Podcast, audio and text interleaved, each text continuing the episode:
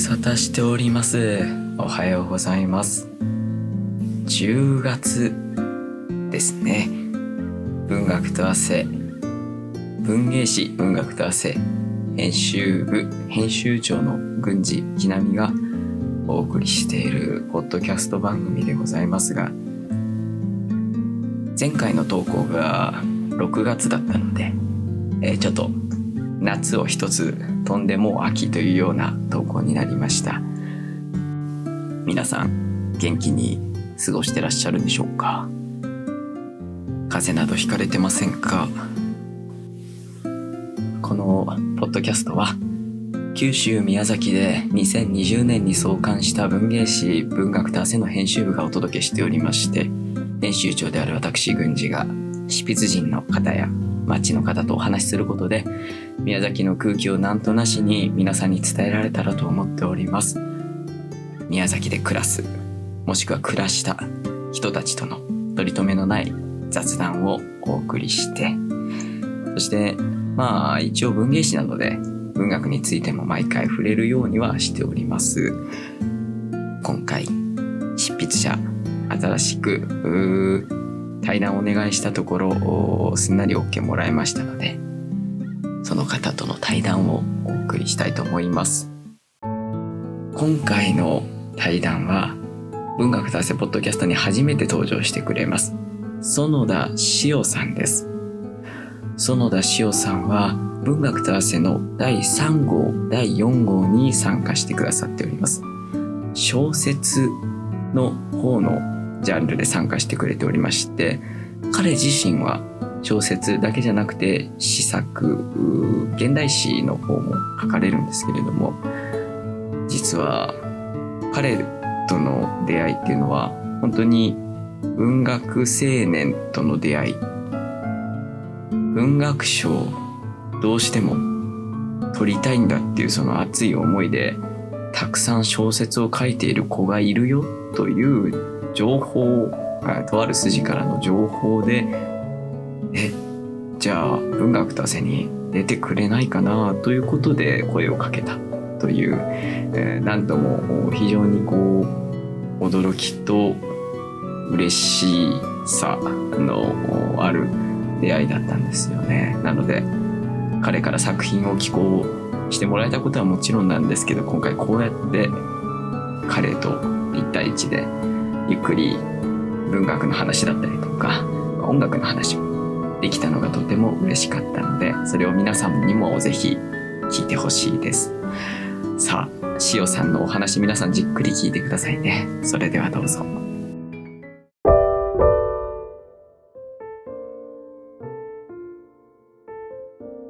今日は箱庭コーヒーさんの、えーまあ外で。箱庭コーヒーさんには箱庭があるのでそちらでちょっと、まあ、レアキャラを捕まえたので。捕まえそう。ちょっとポッドキャストに出てもらおうかなと思って声かけてもうすぐに OK 出してくれたんで、えーこちらあ読んでおります。園田塩さんです。よろしくお願いします。よろしくお願いします。園田塩さんは文学と汗のはい。3号と4号に参加してくれてて。で僕自身は園田さん塩さんにお会いしたのは多分3回目それぐらいですね。そう。箱庭コーヒーしか全部会ってないですよね。全部。箱庭コーヒーでしか会ってないし、えー、と一番最初に会った時に、ね、第3号に執筆してください。お願いして。うん。でそのいやいやもうその後に第4号を出す時は、えー、塩さんは宮崎にいなかった。そうです。はい。だから完全にメール上でのやり取りをあして、そう。あの時会ってないですね。会ってない会そってない。そうそうそう。2022れコロ年。ナ禍とそいうう。こともそうなんですよ。来れなかっだから本当にえー第4号が出て、まあ、直接お会いしたのが本当にこの間って感じでしたね。た。そうですね。偶然。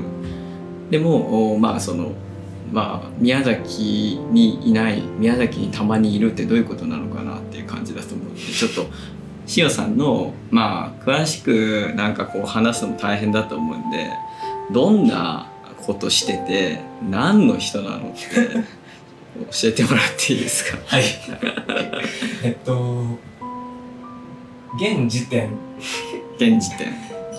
職業は無職で無す職。いやいいじゃないですか。最高です。フリーな人ですからね。フリーです、はい。で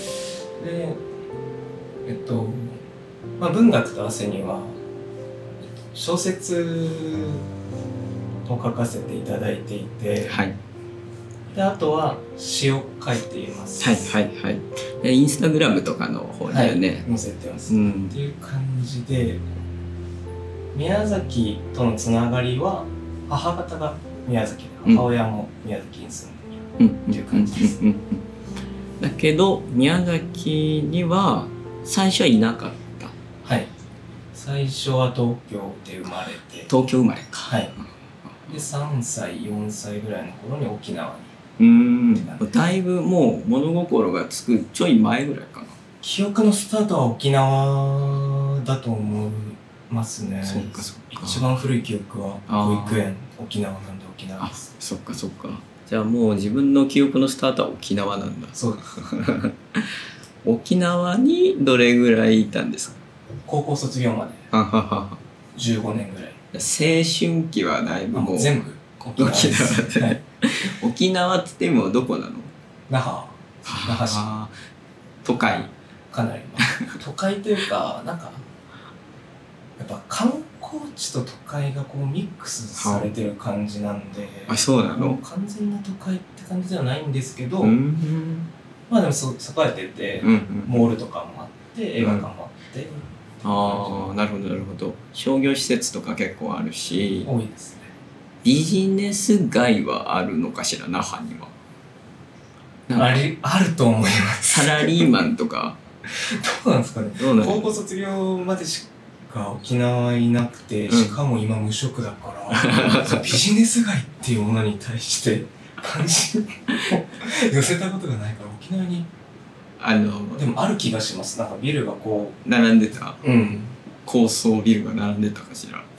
高層。ではない。宮崎のさ、あの例えばここは広島通りじゃないですか。で立花通りとか高千穂通りとか、まあまあまあそのうん。うんすごい高層じゃないけど建物があってあまあ、銀行保険会社あーあとなんだなんかこうテテック系のなんかこう技術系の、うんうんうん。インターネット系の一応会社がさほら並んでるでしょ、ガガラス張りの、ねあれはあります那覇に。ある。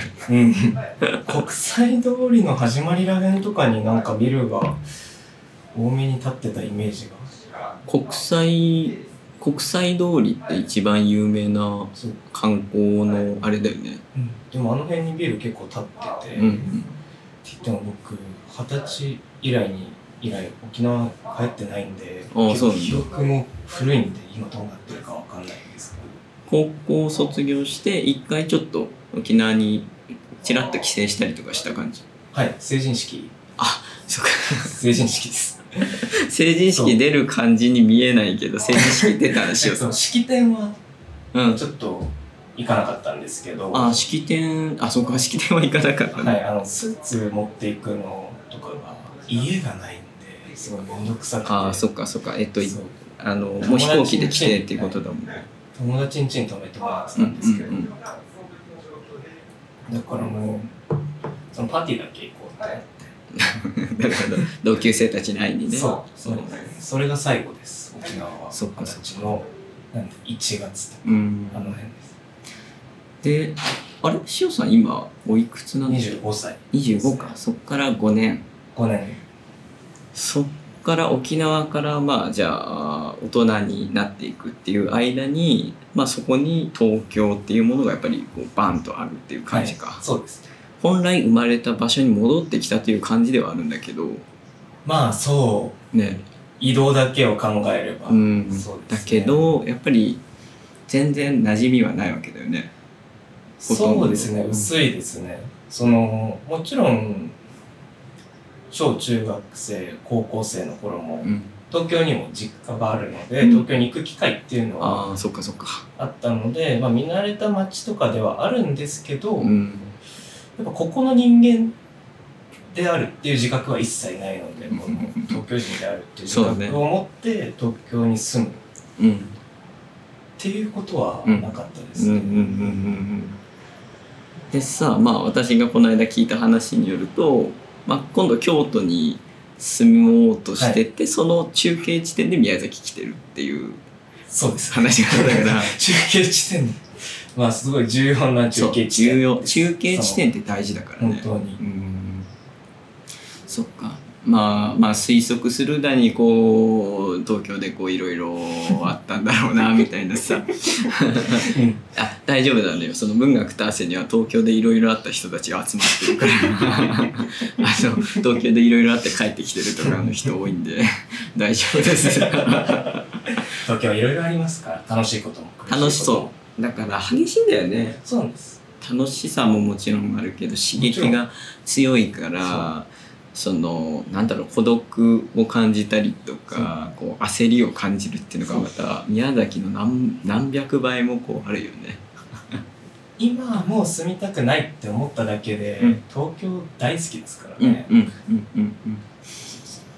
ただ疲れるっていうそうそう。いやーでもなんかそのそんな中でまあ塩さんと最初に、まあ、会ったきっかけは箱庭コーヒーの、まあ、オーナーの日高さんがあの夏休みに帰省、宮崎に帰ってきててずっとそうずっと小説を書いてるっていう若者がいると。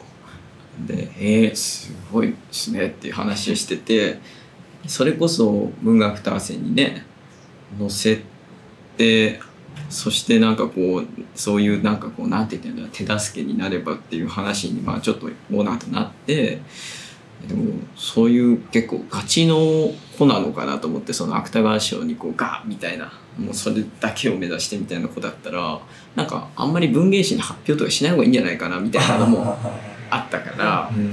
ねそういうのあるじゃん。応募するにはまだそうそう。未発表の作品に限るみたいなのがあるから、でもまあとりあえずお話だけでもっていうことで 塩さんとお会いして、まあそしたら芥川賞を目指してるのは本当に目指してるもんね。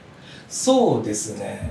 そ文の賞まあやっぱ文字だけ書いて生きていくには職業作家になるか自分じゃないところにその自分じゃない人に稼いでいただくかしかないじゃないですか。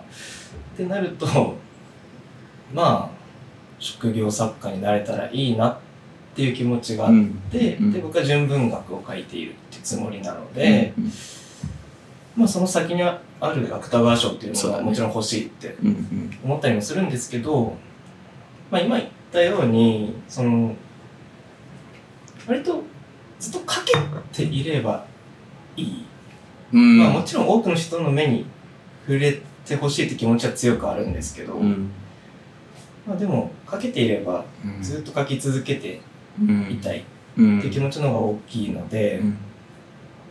まあその職業作家に絶対になるとかうん。は思ってはいない。慣れたら嬉しいです。うん。もちろん。うん。っていう感じですね。執筆できる環境にずっと自分がいられるような人生を送りたいということだね、すごい。なんかそのまあ僕が、まあ、それこそこうやって文学と汗で執筆したいっていう人たちのまあ、ね、何か少しでもまあ階段だったりとかステップになったらなと思ってる中でですねありがたい場所なんです。いやいやいやいやな大したあれではないんだけどそういう意欲がある人が宮崎出身だったり宮崎にゆかりがあるっていうことをまあこの町の人に知ってもらうっていうのがまず大事だと思っててこういうふうにやってるんですよ。でじゃあそもそもなんで文章書きたいのみたいな話になってきて。だって別に書かなくても生きていけるじゃないですか。なんで文章を書きたいっていう欲が塩さんの中にずっとあるんだろうって自分で解析してやっぱりこうなんか自分の中でこううぐるぐるぐるぐる考え続けることだとはそれは思うんだけど何か一つこうパッと答えが出たりとかしたりする瞬間とかもあるんですかその書く理由。ううん書く自分が書くっていうものの原動力だったりとか、まあ何か自分の幼少期の何かこれっていうものがあったとかいろんな理由があると思うけど。まあもちろんその文章に多く触れてきたから自然とそういう流れになったっていうのはもちろんありますけど、うん。そうですねうーん。なんか僕は書くときに一応テーマがあって、うん。もう全ての文章に対して同じ一貫したテーマなんですけど、まあ、すごい抽象的なことで申し訳ないんですが「大丈夫」って言いたいお人ーいいね。そうそれですね、うん。だからそれが伝わってほしい。うん。から、まあ、多くの人に言えた方がいいからまあそういう目に触れる場うん。所に行けたらいいなとは思うけどでもまあ大丈夫って言い続けたいっていうのが一番のそうですね。動機です、はい。面白い。きっとそれは自分にもあそうです。もちろん。ってことよね、はい。そうだよねなんかさ、まあ、塩さんの文章第3号第4号読んで第3号と第4号だいぶあのまああーまあ毛色が違うから もちろんそうやっていろんな作風が書けるっていうのも大事なことなんだけど2つまあじゃあ第4号の方「天使たちへ」っていう方うんはいまあ塩さん的には偶話というふうに少しこうまあなん偶話的な、うん。まあいわゆるまあなんて言ってんだろうなこの話は具体的なストーリーとかがあるわけではないけれどもそこからあーなんて言ってんだ暗喩だったりとかそういったものから読み解いていきましょうということだったと思うんだけどどんな風に読むかでだいぶ評価が違う話だったね。そ の非常にく暗いといえば暗いというか、あの刹那的だったりとかあ命に対する非常にこうシニカルな感じだったりとか もうもはや霊障的なのかとも言えるものだったかもしれないけどいやでもこれは塩さんが書いてるっていうことは多分違うなと思ってて。だってなんかつまりそれは安易な大丈夫じゃないと。安易な肯定じゃないっていうか命に対するあなたが生まれてきたからそれだけでいいんですよっていうただそれだけっていうよりはもっと深くっていうその人間の現在だったりとか 罪みたいなものも全部含めての存在っていうことなんだろうなっていうのを読みながら思っててだからつまりそれは大丈夫ということなんだよ。はいだからね、なんか文学と汗これ読んで、もしポッドキャスト聞いてる人いて、第4号と第3号のこの差、塩さんの差、作品の差とか、あとまあ第4号のこのちょっとなんか、若干危ない感じっていうのが、どうしてなんだろうって思ったあ 人もいるかもしれないから、なんかもし塩さんから話があれば。ーまあ一つこれはなんか文学と汗っていう場所はい。にヒリヒリしたものが起きたかっていうのはあります。はいはいはいはいはい。なんかでそうなんか偉そうな言い方なんですけど全然全然。でも文芸誌にピリッとした部分って僕は欲しいわかる。で僕が参加している文芸誌、うんで僕の中でヒリヒリしたものが埋めるのであればじゃあその文芸誌の中のヒリヒリ要素を担えるのではないかっていう気持ちもうんうんうんうん。あるのは一つなるほどなるほどで。すね。うんうん。でちょっとその時かなり 気分も落ち込んでいました。東京にいた。はい、うん東京にいて、えっと、なんていう料理、そうですね、あの、週に5日、キッチンに立ってるあら。っていう？仕事をしてたんですよ。キッチンに立つ仕事もしてたの？はい。さあ、まあ大変そうだね。で、あの、まあ、キッチンっていうか、カウンターと、まあ、あテーブルのあるお店で、接だから客もしつつ、そうなんですよ。だから、まあ、料理人的なポジションは、まあ、一人っていう感じで、うんお子さんの子たちがいたりっていうお店だったんですけど、まあ、その時に、まあ言ってしまえばオーナーがすごいやりがい搾取をするような人で東京にまあそういうのもあるよね個人店だとすごい多くて。そうだよね。で個人店のお店だったのでそれでこう結構ぐーっと落ちてた時に書いた作品っていうのも一つうん原因うんうん。そっかそっか。であると思います、うん。でもその状態からもうやっぱ大丈夫っていう呼びかけはしたかったし、この状態で言える大丈夫ああが響く人もいるだろうし。確かにそう。なんだよね。すごい自分が明るい状態で言う大丈夫じゃうん届かない人届かないるがいるだろうから。ね。じゃあまあ自分がこの状態にいるのであればじゃあ今この状態でもやはり大丈夫って言わなければいけない。それは僕がこうやらなければいけないことだと思ってるのでっていう感じでなるほど。書いた作品になってますか。いやー。一息で書きましたね。あれは。やっぱりそうなんだ。その後遂行はもちろんしました、うんうんうんうん。非常にそのなんだろう。前回のお前々作というか、えー、3号の方の話っていうのは読み物として、えーまあ読者の人たちに楽しんでいただこうというようなそうそうギミックありの何かこうもちろん喜怒哀楽もありのっていう楽しい作品だったけどその今回の作品っていうのはこう魂からこう 一回絞ったあーまあなんだろうな血ではないですけどね。そういったようなものも感じたからそう一回でこう一回グッと絞ったものをちょっと形を整えて出したっていう感じだったんですね。はい疲れましたね。あ れ書いた。後でも3号の作品も大丈夫って言いたくて。うん。うんうん書いた、確かに確かに。泣きながら飯を食う女の子の話なんですよ、まあしまあしかもねその歯の話あまあ歯が主人公なんですそうそう泣きながら飯食ってる人って結構限界状態じゃないですか、うん。その訴えって。うん。でもそれを経験したことのある人もいると思うんですけど、うん大体一人だと思うんですよ。泣きながら飯食ってる人。とはね。そう。ん。じゃあ泣きながら飯食ってる人に大丈夫って言えるのは歯だよなって思って感じたんです初めて聞いたけどねその 歯が歯の一人称の話っていうね。あの歯がね天使ちゃんだったりとか、ね奥歯の子がいたりとか前歯ちゃんがいたりとかっていう中でそれぞれ歯にもせ 性格があって。奥歯ちゃんはねそのう前が見えないんだよね。そう。前歯ちゃんは口が開く時にかそのまあ昔付き合ってたその な嫌な男が見えてるからあいつ嫌なやつだったよみたいなふうに言うっていうそのコミカルさもありのでもなんかそのやっぱりさあの私ぐらいのこうちょっと年齢になってくるとうん。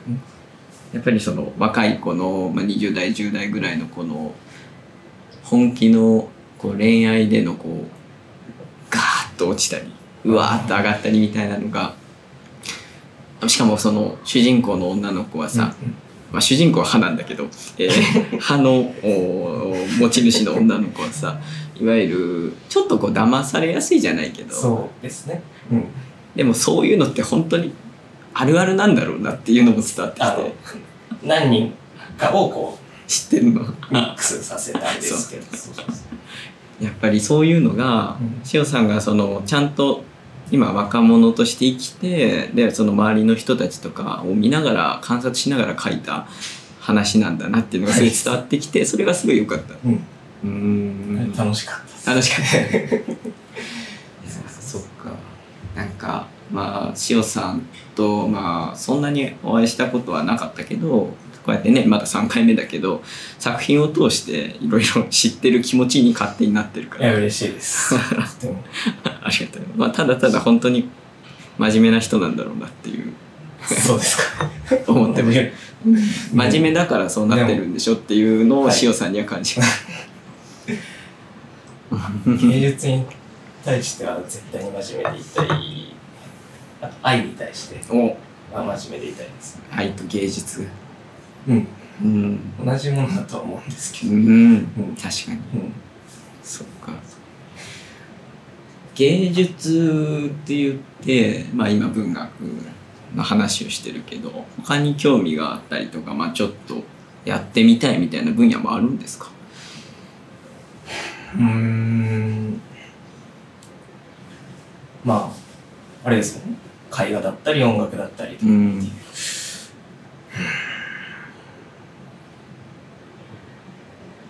そうですね。なんかなんか変僕が書く文章っていうかちょっと目指したい文章みたいなものってなんかちょっと、まあ、絵画で例えるなら抽象画みたいな。うんうんで音楽で例えるならなんだろう。あんまり詳しくないから。うん音楽で例える僕は僕の中で言うとまあこれをジャンルって言っていいのかわかんないんですけど、ハイパーポップ。おおはいはいはい。だと思うんですよね。まあそういうででも音楽と絵画にはもうあるじゃないですか。そうね。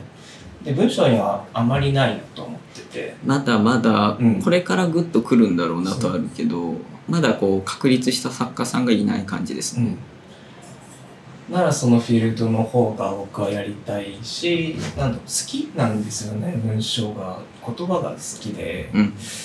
でなんかもう好き漠好きってなんか言葉としては漠然としてるけど理由としてはすごい確固たるものだと思うんですよね。だからそれで十分な気がしていて、うん。そう文章が多分好き。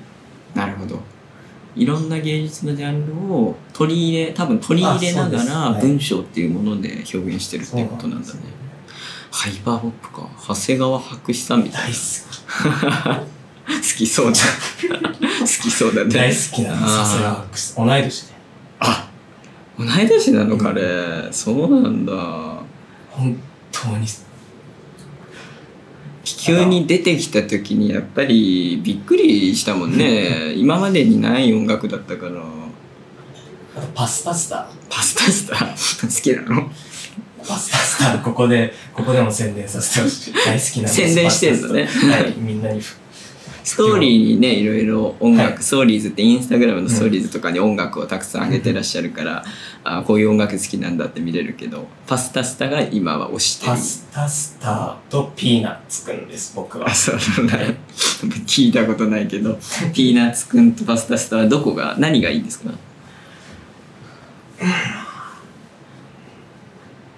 ピーナッツくんは VTuber でもあるんですけど、えっと VTuber バーチャル YouTuber はいはいはいはい。そうなんかうん。だから VR バーチャルの世界観なんですよ。ほうほうほうでなんかそこから現代社会をこう皮肉ってる感じ。なんか視点がバーチャルだから、なんかすごいピーナッツくんにしかできないリリックになってるんですよね。なるほどね。そこがすごい面白くて。面白いね。私たちと同じ人間じゃないということなのね。人間じゃないです。ピーナッツくんはね。バーチャルの世界の住人。若い若い男の子みたいな？えっとピーナッツくんの設定は5歳。5歳？5歳ですピーナッツくんは。クレヨンしんちゃんの同い年でそうですね。まあ見た目は皆さんちょっとググってみたら結構あらびっくりする感じなの？面白い。あ面白いねうん。ちょっと肝皮。へえ肝皮なんだ。その子がいわゆる YouTube でも発信してる。そうですね。YouTube の方は こんなめっちゃ VTuber の話。YouTuber の話。気になるからピーナッツくんがピーナッツくんはポンポコチャンネルっていうポンポコチャンネル。すごい名前その二人をまとめて僕らの僕らファンはポコピーって略 すポンポコんですけど。とピーナッツくんねはい。そのまあ二人でこう YouTube 活動してます。それは歌うとかじゃなくてもう本当に新商品これ食べてみたとかどこどこ行ってみたっていう、まあ、いわゆる YouTube 活動ですね。そういうのをやってます。V- VTuber だから映りはしないんだよね。えっとそうです。え何ですか？ねトラッキングシステムあそっか。動いたらそれと一緒になるみたいな。あのそれと一緒にこう映像が動くみたいなやつだよね、それができるんだ、そういう感じですね。でこう商品紹介したりとか、まあ、商品の方は普通に映像で映るんですけど、うんうんっていう感じの活動をうんうん。YouTube ではしていて、うんうん。でラッパーとしても活動しているあーヒップホップなの？ヒップホップです。ピーナッツくんは。ピーナッツ5歳めで。ちゃくちゃかっこいい。マジでかっこいいです。で一応元をたどればアニメの主人公なんですけどこれはまあ長くなってしまう。そうだだ長くなってしまう結構面白いですよね。こうアニメの主人公であり VTuber でありラッパーであるっていうのがピーナッツくんピーナッツはい。面白いね。今そうなそんななんだろうコンテンツが。はいあるんだね。もうメディアミックスなんて時代じゃないな。でえっ、ー、となんだっけ？パスタパスタススタ。はいはいはい。これはまあそのいわいいわゆるハイパーポップと言われている音楽うん。系の、まあそのすごいハイパーポップと言われてるアーティストの方々がハイパーポップとくくられるのを嫌うので、まあこう言っていいのかっては、うん。うん。まあ、あれなんですけど、うん。とりあえずくくって喋るとしたら、まあ、ハイパーポップ系の日本人のプロデューサー、アーティスト6人がユニットを組んだのが PAS TASTA。おそういうことだったのあれはい。うんだから6人です、パスタスタは。グループだったんだはい。で、まあもう、なんで好きかと言われたら、かかっこいいんですよ、曲が。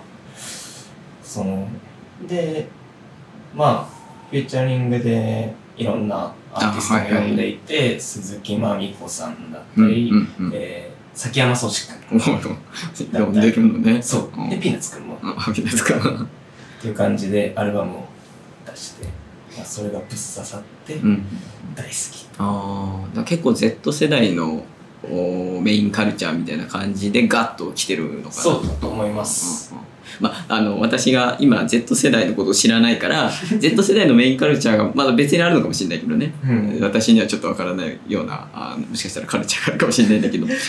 なんかそういうなんだろうなハイパーポップっていうのが出てきた時にさやっぱり私が思ったのは自分自分はもう平成2年生まれでゆとり世代って言われてる人たちなんだけどがあの捉えきれるものを超えたあー衝動って作品を作ってる人たちが若い人たちが出てきたんだ。つまり世代交代だなと思ったんですよ。私はそう思って。だからその長谷川博さんとかのあのジャケットだったりとかビジュアルもびっくりするしさ声もびっくりするしさなんか破壊的だしさなんか。たまんないですよね。なんかそういう人たちがまた新しい時代を作っていくんだろうなっていうのも、まあ、文学達成の子たちも結構若い子もいるのでそれをいつも原稿もらったりとかお話しするたびに思うかな。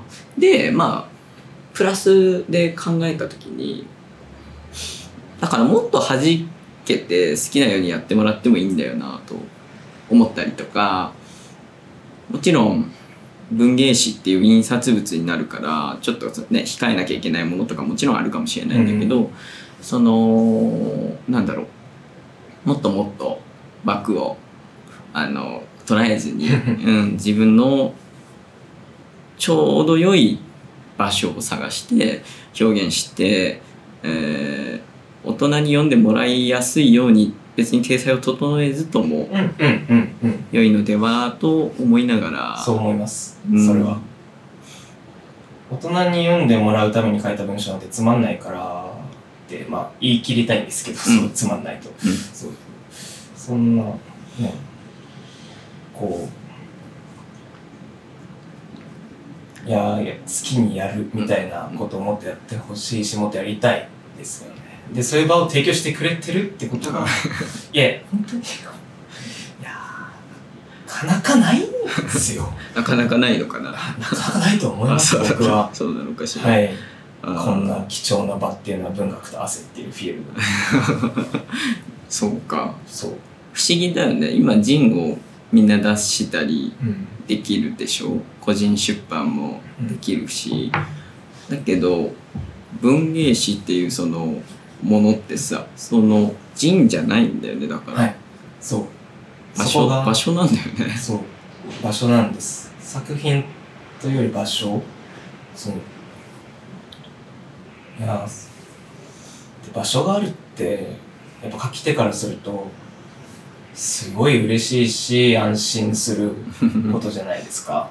そうだねうん、ありがとうございます。いえそんないいですよ。そんな感謝しなくても別に感謝です。けどね本当に。伝えなきゃい。けない。あいやありがとうございます。多分みんな思ってるあうそうかな。孤独な戦いですか私も、うん。あのなんかなんだろう。でもうーん宮崎の中でやってると文芸誌のこの文学と汗っていう形ってものすごい、うん、パッケージとして読みやすくはしてるんだけど、えー中に載せてるものに関しては結構その もうちゃんとあーなんて言ってんだろうな。あーデリケートなんですよ。だから意外とそのダーンと宮崎の人に読まれるっていうことが、まあ、あんまりないと思ってて。ただこうこれいろんなパターンがあるんですけど、はい。まず福岡で、えー、ブックバー羊ヶさんっていうところがですねあってそこが文学と合わせ気に入ってくださってそこで販売してくれたりとか、本棚で置いてくれたりとかしてでそこのオーナーがもうやたらその押してくれるんですよ。文学と合わせをだからお客さんとかにも「これいいよ」って言ってでお客さんがそれ買ってくれて1号だけ買ってで今度その1号をその他の人にその人は良かったっていうので読んでって言って譲ってまた羊屋さんに来て1から4を全部買ったっていう。自分用の。っていう。いい買い方だ。そうなんか本当に素晴らしいことをしてくれてだから福岡っていうその場所で宮崎のこのねちょっとニッチな文芸誌がそういう風なあ伝わり方をしてるっていうのがまずとても嬉しいなっていうのとあとは宮崎の人たちがなんかよくわかんないけど宮崎のお文芸誌らしい買おうっていうので買ってくれるんですよ。もうこれはもう私が騙してるようなもんなんですけど だから良かったなってそれが思うんです。あの私がいろいろ仕事してる中でですよなんか活動してるのの中に文芸誌の編集長で書いておくとですよ、まあ、うまいこと引っかかってくれてですね「でこれな何ですか?」みたいな「あの伝えで売ってますから」とか言うと 買ってくれるんですね。本当にもうとんでもないものを使わせてされたと思う人もいるかもしれないんだけどでもなんかそういう衝突事故みたいなうん。風にカルチャーに出会ってほしいんですよ。いや、わかります。すごくわかる。そうっす。やっぱりうん。全部ね今予定調和だし、うん SNS やってても自分のね好きな人しかフォローしないから、まあ、自分が思ってもない感動とか、まあ、思ってもない刺激が来るっていうのがなかなかなくって、なかなかないですね、確かに。まあ、しかも宮崎っていううん。場所だとねよりね人口が少ないっていうのもあるから、だからそのまあ私がねその皆さんのそのちょっとセンシティブだったりナイーブだったり、えーちょっとデリケートな作品たちをなんか宮崎の文芸誌出版社じゃないけどなんか出してるらしいよっていうなんかこのふわーっとした情報だけ ふわふわ浮かせててででじゃあ買おうかなみたいなもう全然そんな文化に触れたことがない人が塩さんの文章読んじゃうとか それ、それすごい嬉しいん面ですよ。白い。そう。それがやっぱ、そういうふうに作品に出会って、こうバッコーンって食らうことあるじゃないですか。あるね。そうそう自分の文章が人に対してそれになり得る機会でも自分がまあネットだけで発信していってはそれってあんまりないそうなんだよね。やっぱこうここういうのが好みな人が来るそうなんだよ、そもそもうん。そうでも文芸誌だと別にそういうの読むつもりなく読んでねなんだこれみたいな。えー、みたいなその時は理解できなくても、う。んなんかずっと引っかかっててみたいなのも嬉しいでしょ。その人の脳みそをこうジャックしちゃうというかなんかそれはやっぱ気持ちいいね。すっごく。そう。そうね。そう文学と合わせて自分の作品がそういう風になってるかもしれないと思うだけでたまんないっすね。だから引き続き騙し続けて。騙し続けて、一個一個。なんかその、なんて言ってんだろうね。やっぱさ、続けてると、そういう風になるから、うんあの、長くなんかやってるってことは信頼できるものだという風になるのでですね。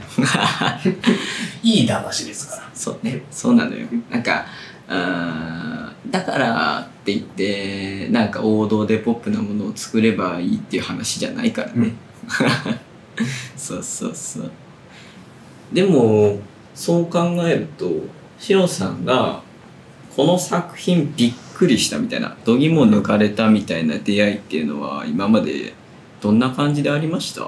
いやもう一個圧倒的にあります、うん。とちょっといつだったかが10 10代中学うんそう1年生とかの終わり頃か2年生だったのか、うん。曖昧なんですけど、うん。悪道日記。悪道日記はいが、アゴタ・クリストフもうこれが、まあ、オールタイムベストですし自分の。そうなのね。なんかもいたな悪道日記が大好きだったみたいな人。1314歳ぐらいでしょ？しおさんが。そうです。でもあれだよね。そのしおさんが1314歳の時の悪道日記って言ったらちょっと年齢が近いもんね。そうです。出てくる子たちそう。あの双子の。うん。マザーっていうゲームのうん。元ネタになってる。あそうなの？しい、まさの元ネタなんだ。僕はマザーの方をちゃんとやってなかったんあそう。でわかんないんですけど、うん。わかんないっていうかわかんなかったんですけど、うん。最近なんかマザーのウィキペディアか、うん悪道日記のウィキペディア見たときに、うん元ネタって。そう。そう悪道日記です僕は。もどこが？うなんか初めて多分それで純文学に触れたんです。それまでは結構エンタメ読んでて伊坂幸太郎さんすごい好うんうんきで、うんうん。そうでもなんかちょうど夜の国のクーパーだったかな？二の国夜の国のクーパー。が出たんですけど、はい。それを読んで、うん。がそのその作品がいい悪いとかではなく、うん。僕に今フィットしないなって思って、うん。ちょっと親にそのことを言ったら、うん。まあ、親編集者うん。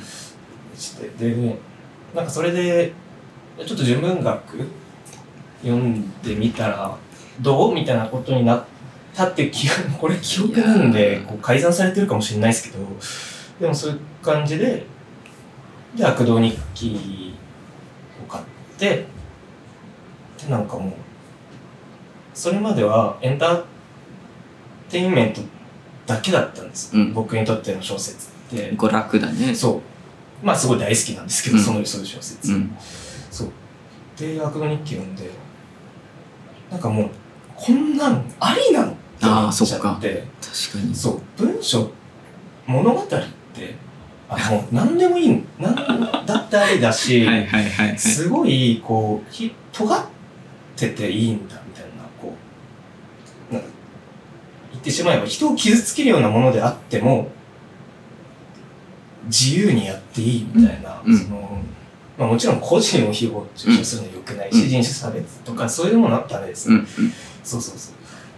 ただこう芸術としてこうすごい自由な場所なんだっていうことをこうすごいそれに衝撃。それは衝撃だね。それが衝撃でもうだからもう揺るがないんですよね。この体験としてはプロ日記が。そうです。もちろんその三部作なんでその先の作品も好きなんですけど、うん。でもあのうん。一番最初の、そううんですなるほどって感じですね。つまりその原体験というかその、純文学の原体験がそこにあるから、自分が、まあ、書く時にやはりどうしてもそこっていうのが根底にあるのもあるよね。あると思います。うん。絶対に。びっくりさせたいっていうのもあるでしょ多分ね。びっくりさせたい。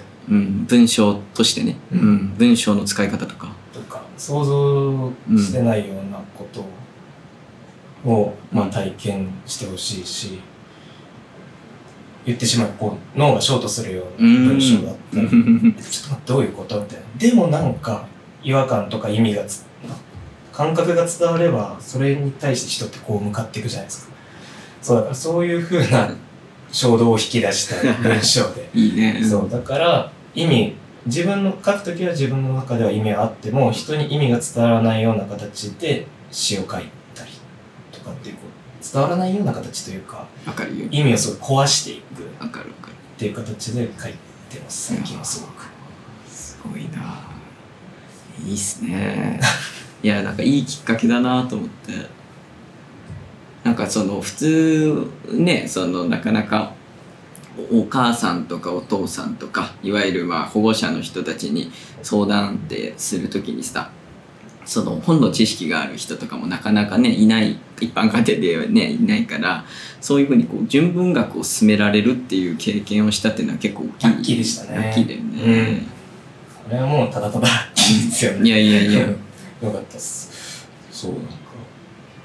いやまあそこ他にはあるのかな。衝撃を受けた作品。そのいや。それからいっぱい純文学を読んだのかしら？まあぱい。それからまあ山田恵美さんだったり、えー一番読んだ作家さんは生国香織さん。はいはいはい。中村文則さんうんだったり。うんうん。あんまり古いのは読んでなくて。ああそうなんだ。そうですね。三島由紀夫さんは少しうん。何冊か読んだぐらいで、うん。でなんか年間何十冊とか読むっていう読書家ではなかったです、はい今はもうそうです。うんうんうん。気に入ったものを見つけるまでちょっと時間かけてで読んで感動するみたいな感じか。でもまあちょこちょこちょこちょこ読んでるみたいな感じでうん。まあそそこから純文学読み始めました。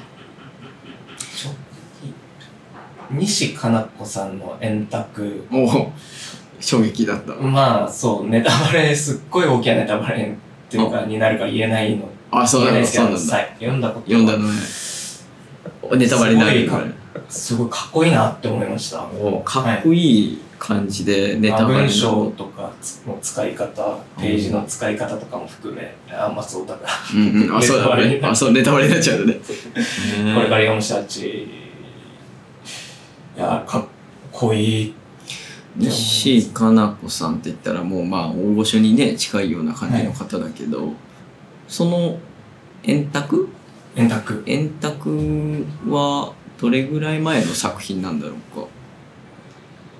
最近の。存じ上げないですけど。ー文庫本で読文庫で読みました。あじゃあちょっと前のはいちょっ作品だろうと前だと思います。で結構何回かすられてると思いますね、うんうん。西加奈子さんの作品をまだ私読んだことがなくて。僕もその円卓。だけなんだ。他のも気になるんだけど。はいねあの辺りってなかなか読めてないのよね、なんだっけ角田光代さんも,、う読めてないんですよ。あ読んでみようかなってずっと思うんだけどなかなかねたくさん出されてるからね。ーあじゃあ僕のおすすめだと。あはいはい。探し物。探し物。ねがおだすすめ。ったと思います、うん。角田光代さん。うん。は探し物がおすすめ。おすすめです。お古本がこう渡っていくような。おお古本が渡っていくような連作短編みたいな。そんな感じですあねいいですね。でまあそれもおぼろげなんですけど、うん。まあ同じ主人公だったりとかもすると思います。あ短編集の中中でね。つながってるって感じです。なるほど。おすごいな。すごい好きでしたね、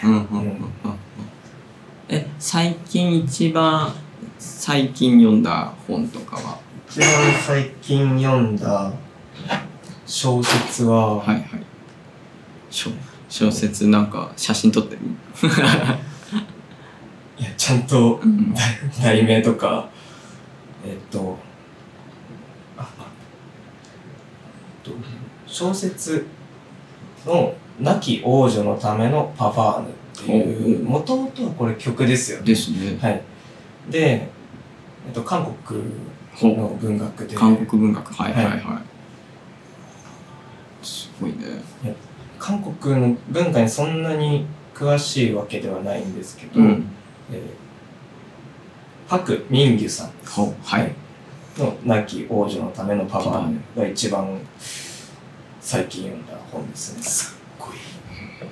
どう読んでよかったとあ思います。本当、はい、韓国文学って本当最近たくさん翻訳されるようになって日本のね書店でもうん。いろいろ手に入るようになったけど、結構あの女性作家が多いイメージがあるけど、こちらの方も女性作家なのかねちょっと名前でね 性別が私には分からないからあれなんだけど。僕もそうなんです。よパク・ミンギュさんあれなのかな？あの小説の中だと主人公は男性でした。あ男性だった。はいでなんというか、まあ、すすごく一部をざっくり言うとそれが美醜っていうものに重く。それは何？ルッキズム的な話じゃなくてもっと？いやそこもあります。そこもあるの。はい。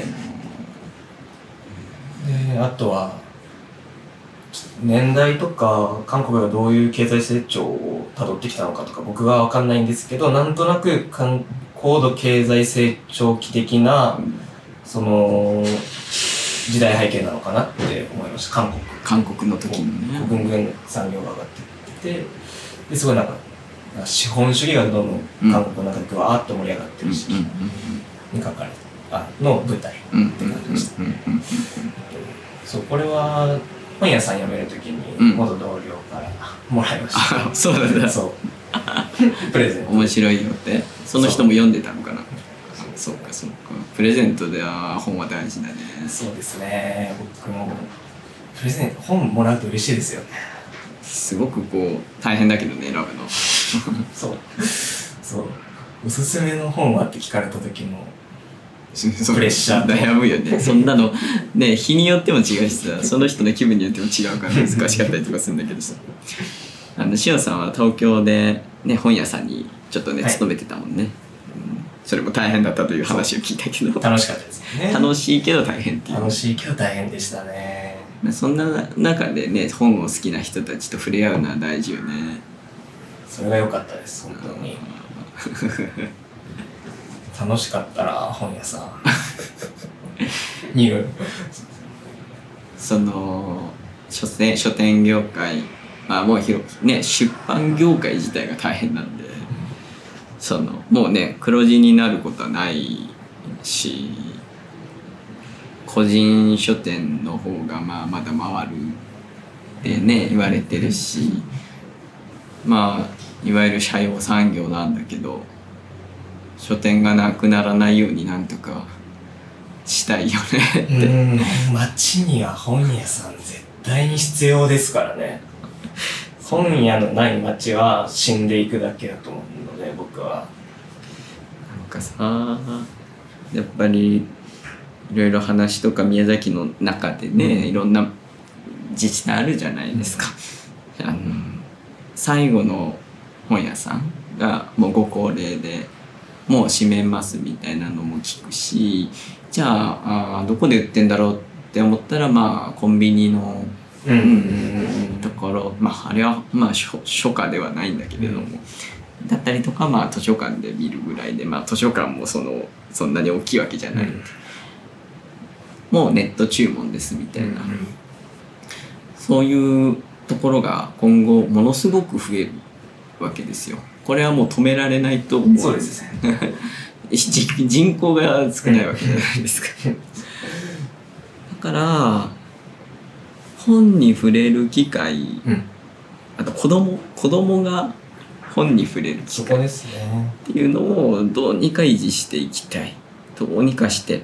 で町に住んでる人たちで本を持ってる人はまあいるだろうから本を持ってる人たちがそれをまあ資源として何かこう本を持ち寄って、でまあコミュニケーションだったりとかコミュニティっていうものを何か作って、えーまあ、そこで本をお子供たちが見たりとか、まあ、子供じゃなくてもねなんか青少年とか若者とか、まあ、ご高齢の方とかそういう方たちのあの居場所がないっていう話もあるじゃないですか、うんそこを本で担うみたいなね、うんができたらいいけど、まあ、私まだそんなにね力がないので あのいつか自分がもっとねあの経済的にもちゃんとしっかりできて何かあーもっと大人になったらですよ。そういうことができたらいいのになと思いつつこういうのは一人で頑張ってもどうしようもないから、そうですね。ね、動詞を増やすというかね そういうことが。大事。で世代も本当に広い世代でやっていくしかない。本が好きっていうことで言えば多分いろんな世代が好きだから、うんうん。そこでうまくやっぱりほら孤独って別に悪いものじゃないけど、こはい。孤立は良くないでしょ。こいつはよくないです。孤孤独は必要なものでもあるんだがやっぱりそのどうしても今現代社会ってさ全てがあーアパートだったりとかマンションだったりとかっていうのは隣近所っていうのはな,、うん。なかったりとかするからい。ざっていう時に誰も頼れないみたいなね、ことが田舎の宮崎ですら起こってるわけだから。そう。そうそうう。ん。だからまあもちろんじゃあそれを防犯とかの観点でもそれが大事っていうのも分かるので安心できるサードプレイスっていうのを本で作りたいよねとは常に思いますけどね。まあ、じゃあそのために何をするかっていうと やっぱり本の文学文芸のコンテンツをもっともっと作っていかないといけない。うん文学と汗がもっとたくさん出て語を重ねることも必要だしイベントをまあまあ打つとか私はちょっと忙しくて最近できてないけどあの執筆人のね、えー、すすすすみれんこんさん。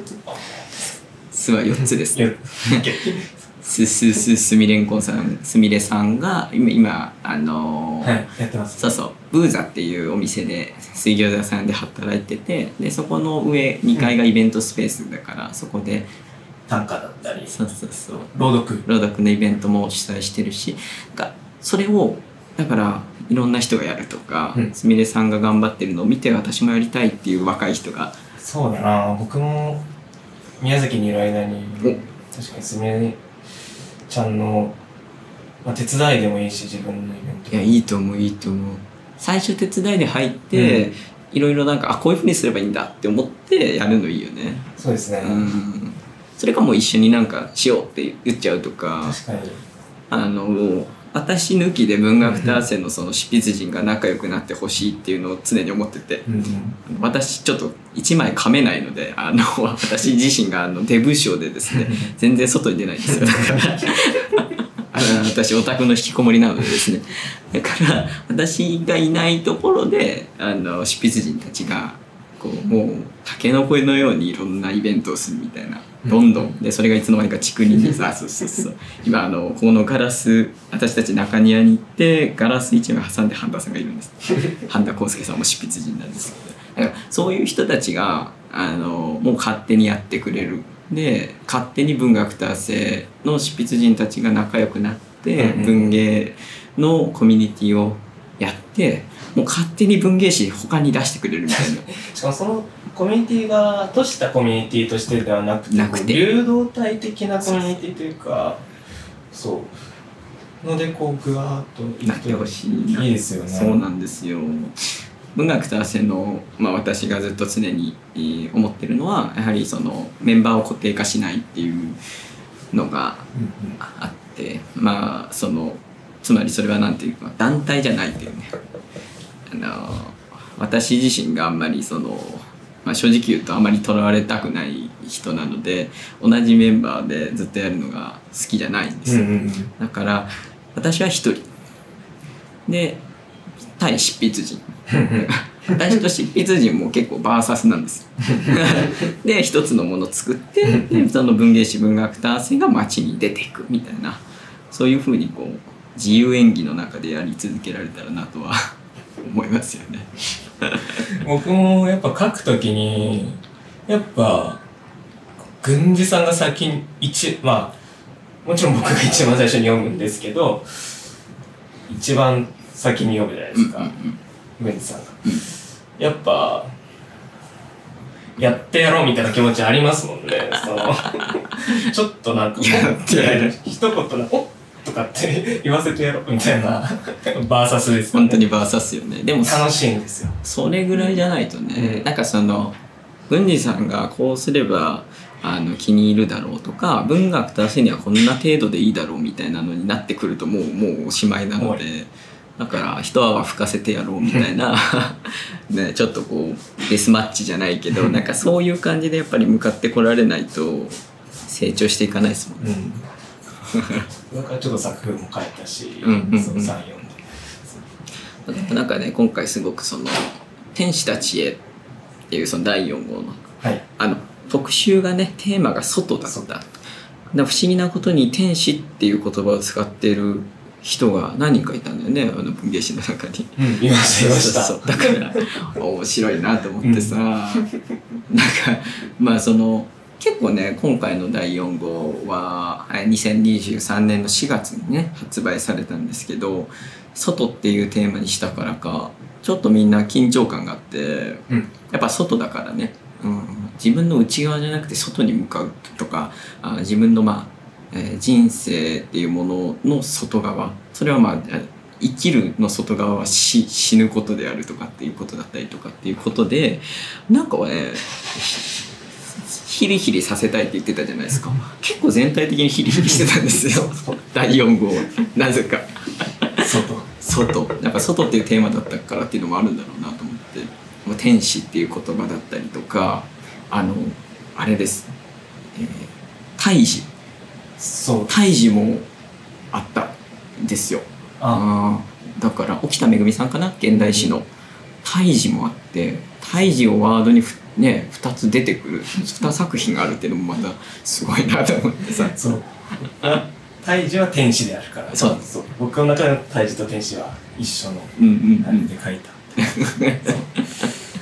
そううん、まあ、この社会全体が外であるっていう捉え方です。なるほどでやりました。なるほどで、うちはまあここってことになるので。そっかで、天使としての権利を剥奪され、うんうんうんうん人としての義務を押し付けられ出ていっていう外ってことね。いや面白いなと思ったんですよ、だからいいまあ我ながらいいテーマにしたわなと思ってですね。ちょっと自分を褒めたりしてたんです。よいや、ね。すごい考えました。すごく。むずい。むずいよってねいうことに。パッとそのそのテーマって出てきませんでしたもん。その自分の中のこういうああのプロットにしようというか。なんかそ外かってつ悩みました。あその時点でだからバーサスが起きてるもんね。私から執筆陣に対するバーサスが起きてるからね。なんか挑戦状ですよ、うん。で言葉としてはすごいシンプルですごい使う言葉でありすごい触れる言葉じゃないですか。だからこう簡単な考えってポンポン浮かぶわけじゃないですか。外っていうテーマに対して。わかるよ。そう。だからやっぱこう 挑戦状だわなと。こううわ絶対なんか言わせてやりてってやっぱ思いますよね。なんかそのそれがやっぱあのギュッとしたなんかみんなの。うん、そうそうそう。だと思う。しかもみんな違ったしね。なんかその、うん。ワードは共通してるけど全然みんな違ったから、うん。あーでもなんかそのまあ塩さんから来た時にあ塩さん今回この形できたんだと思ってでそのこれはね本当にパッて読んだ後の直感でこれは本当に一瞬で書いたものだなって思ったんですよ。それはそのあなんて言ったらいいんだろう。瞬間絞り切ったものだと、劇場のようなものに近い、うん。そそれにはこうなんだろうな劇場のようなものに近いけれども絶望の淵にいる瞬間の劇場のようなものに近いと。それはうん。なぜかっていうと、あの絶望の淵にいる時にね劇場を出さないと浮上しないんですよ。沈んだままだから。淵からこう上がっていくためのこの上昇のための劇場なんだなっていうのはすごく感じて、で今回ね執筆陣が20人いたからあの 第4号20人の相手を私してたからですね。なかなかお疲れ様。あいいえ20人の作品をグオーって読むって。読むしね連絡するしで、ねみんな一人一人にちょっと感想言えなかったのが後後からこは嫌だったなと思ったけど、まあ、後書きで書いて 後書きでブワーって全員分の 彼あれを書いたんだけどなんかねすごく充実私の中で充実したし一人一人の作品が本当に真剣に向き合ってくれた結果だなっていうのを思ったしで本当に良い第4号になりました。楽しかった外楽しかったです外楽しかったね。内内側っていうものはテーマになりやすいんですよ。確かに。そう。自分の心の内とかだったりとか、まあインナーワールドじゃないけど、うん。あのなんかそういうのって結構文学作品のおなんていうかなテーマになりやすいんだけど、うん。外ってあの文豪が一番嫌いなんで文豪は外嫌いなんですよ 出ない。出ないから。外の人たちに分かってもらえないから自分が書いてる人たちばっかりだったからですね、あえてそういうのを、まあ、やってみる。もちろんあのコロナ禍が終わって外側に世界が開いていく時期だから、そのテーマにしたっていうのももちろん。あったんですけどでもじゃあ今ねまだ第5号が全然制作ができてないけどまあこれから少しずつ自分もスケジュールをまとめて、えーまあ資金集めて作っていくためにこう動こうと思ってるんですけどありがとうございます。いやいやテーマどうしようかなと楽しみです。ここで言っておきます。すごい楽しみにしています、テーマ。あんまりハードルをね 上げるべきじゃなかったな私ねいいですね。戦いましょ戦わないといけないのがそうなんだよう。うん。全体採用しないと思うけど、うんなんか、えー、と今気になって書いてみたみたいなテーマみたいなのとかあと最近これ気になってますみたいなテーマやワードとかってありますか？最近のあの制作の中心にあるみたいな。えー、主観と時間。ほ主観と時間。時間みたいな、そこを取っ払ったもの。私っていうと主観と時間限りがある有限な時間っていうもの？それとも？というかまあその、まあ、人が認識するような数直線上の時間とか、うんうん。まあ、そのか現在過去未来とか、うんそういうものがこうなしで書いたら、うんうんなんかどうなるんだろうう。ん。ってだからまあ言ったら時間。そうですね。面白いね。時間っていうテーマは自分の中でかなり大きくてうんあとはそうですね。一人称はがない世界。うんうんうんそういう文章を作れたら、それを物語として作れたらうんうん。っていう。難しい。そう。だって物語ってさストーリーってさ時間を追っていくものでしょ。これで時間軸がないですって超難しそうだね。カオスだよね。そうです。あでもなんかすごくいい着眼点ですねそれをやりたい。うんで、これを結構ずっとやり続けていく気がしてますあ。そう。大きなテーマに対して。そう。だと思った自分の中で。うんうんうんうんそうか私まあ私だったりとか主人公の名前だったりとかが一人称になるものが多いけど三人称でもなくなんかこの間芥川賞を取った井戸川伊子さんうん。の「光の差す声」だけなんかあったよね。あれが一人称があなただったよね。あなたは何々をしている。みたいな。なんかどういうことって思いながらまあそうだったんだ。そうそう。ちょっとまだ読んでないあそうだね詩人でしょ？あのうん。井戸川伊子さんは詩の人だからさ、うん。中原中也賞とか取ってるよね。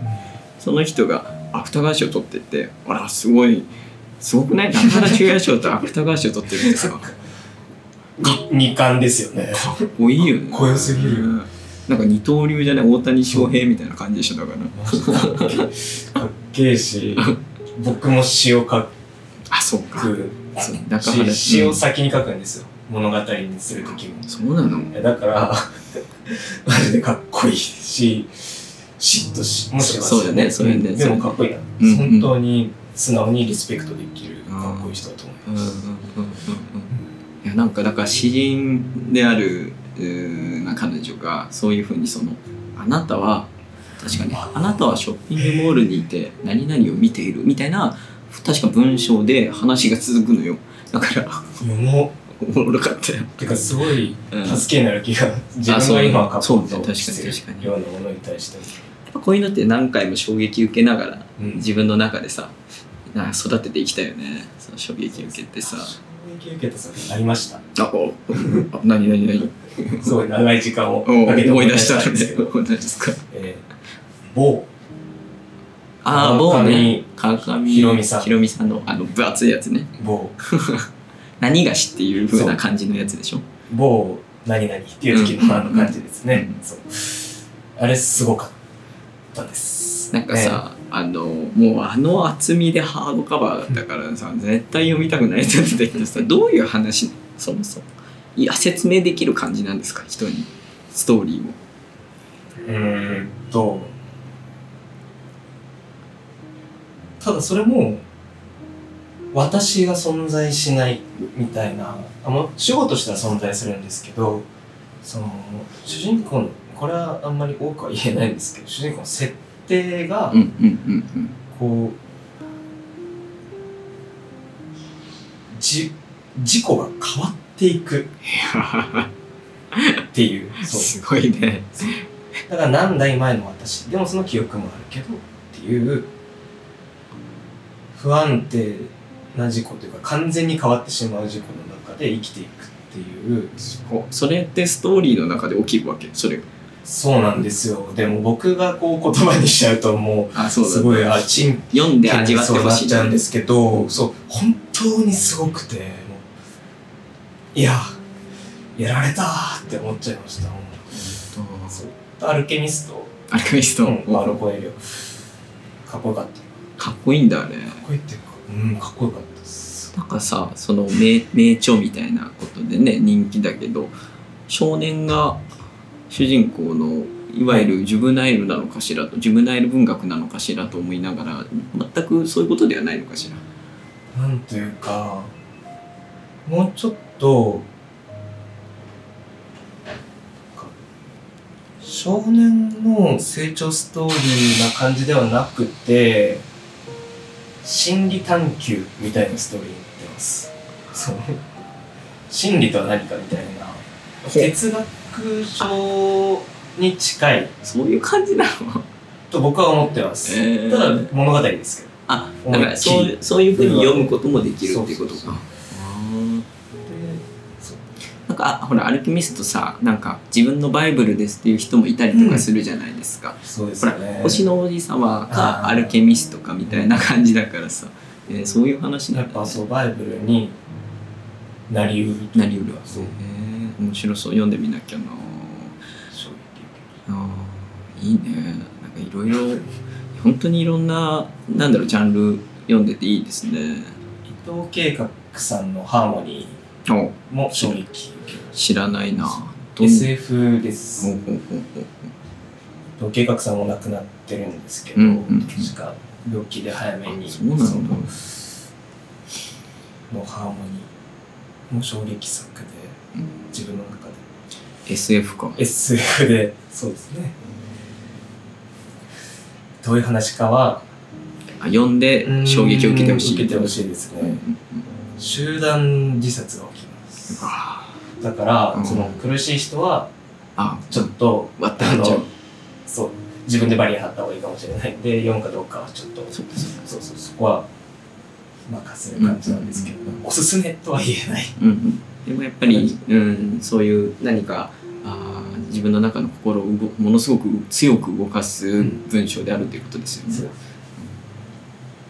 そっか。いやすごい量のおすすめを聞いてしまった。ごめんなさい。ちありがたすぎる。ょっと喋りすぎですいやめっちゃ嬉しいですよ。時間かけて思い出しました。嬉しい。なんかさ今までのポッドキャストの中で一番文学の話してるからこれ。そうなんです。大体大な。体みんなあの脱線したりとかさあそれぞれのあの職業とかがあったりとかうん。あの例えば横山達郎って僕の、おまあ、友人はピアニストだから、うん。音楽の話したりとか。確かに確か演劇の方もいて演に劇の話聞いたりとか、そうそうそう。だからあのここまで文学の話ずっとしてたのはじ 初めてかも。だってもうポッドキャスト1 5 6回してるのに これで初めてってどういうことなのみたいな感じかもしれないけど。いやいやたまあ他の視点が文学にどんどん入ってきてくれてるっていうことなんでそれはすごい。なんかそこに、まあ、塩さんみたいなこう文学青年がガツンと入ってきたのはとても実は結構前だけど僕あのラジオでうん。あの本の紹介してるのよ。とはい。で「おしもゆ」の紹介した時があって宇佐美凛さんの伊沢凛さん。芥川賞受賞作なんですけど、であの僕のお僕と一緒に進めるアナウンサーの MC の2人がいてでお話をしてる中で生放送中にパッて塩さんのこと思い出しちゃって。であの実はあ最近あったあの超文学青年がいて、で彼は本当に芥川賞を目指しててでまだ若いんだけどとにかく文章を書きたいっていうことでまあちょっと話をしたりとかしたんだけどでその中で宇佐美凛さんっていう方のこの「推しもゆ」っていうのをあの非常にこうライバルじゃないけど、うん。何かそういううーんこうなんて言ったらいいんだろうな。読めないみたいな。この読めないっていう気持ちがあるぐらい強い文学への思いがあることあったんですよって話を生放送中にしちゃったんです。もちろん名前は出してないけど 塩さんの名前は出してないけど そうそうそう。私だからなんかそのね塩さん僕の中でやっぱりいろんなお話をしたりとかいろんな本のことを考えた時に純文学って言われると塩さんが浮かぶ。うわ嬉しい。浮かぶし芥川賞の受賞の話とか聞くとさ、うん。やっぱりここにいつかうん。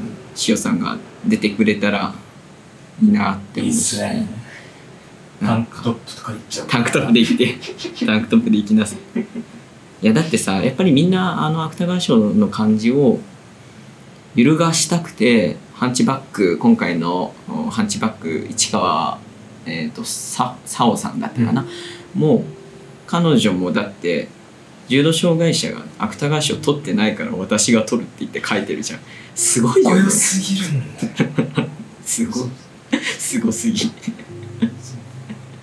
あの人のおかげでよりこううん。オーディオブックとかもうん。あより広がったじゃないですか。そうまあ、もうもちろんこうどんどん広まってきてたけど。オーディブルとか重ねうんそうオーディオブックそれでかっこよかったっす。ね読書バリアフリーっていう言葉をさ、まあうん、会見の場で言ってそれがそのまあ新聞だったりとかねテレビで載ってなんだそれっていうふうなねふうに思って少しずつ図書館だったりとかがうちもやってるんですよ読書バリアフリーみたいな感じで押し出し始めたっていうのは、それもでもさ実力で 勝ち取ったもんだから。すかっこいいっすよね。かっこいい。本当にかっこいい。でまあその塩さんはさやっぱりそのあの今ポッドキャストだから分かんないけどさあのタトゥーがねはい。入ってる右だよね。えっと、うん。右も左もまあ一応入ってるんですけど。右が長い。右がまあ長いというか面積が広いね、右腕は肩から手首まで、うん、まあ、全て覆われ一つのタトゥーで覆われているっていうかうんスリーブっていうんですね。そ袖。でなるほどなるほど。すね。この日本において、はい。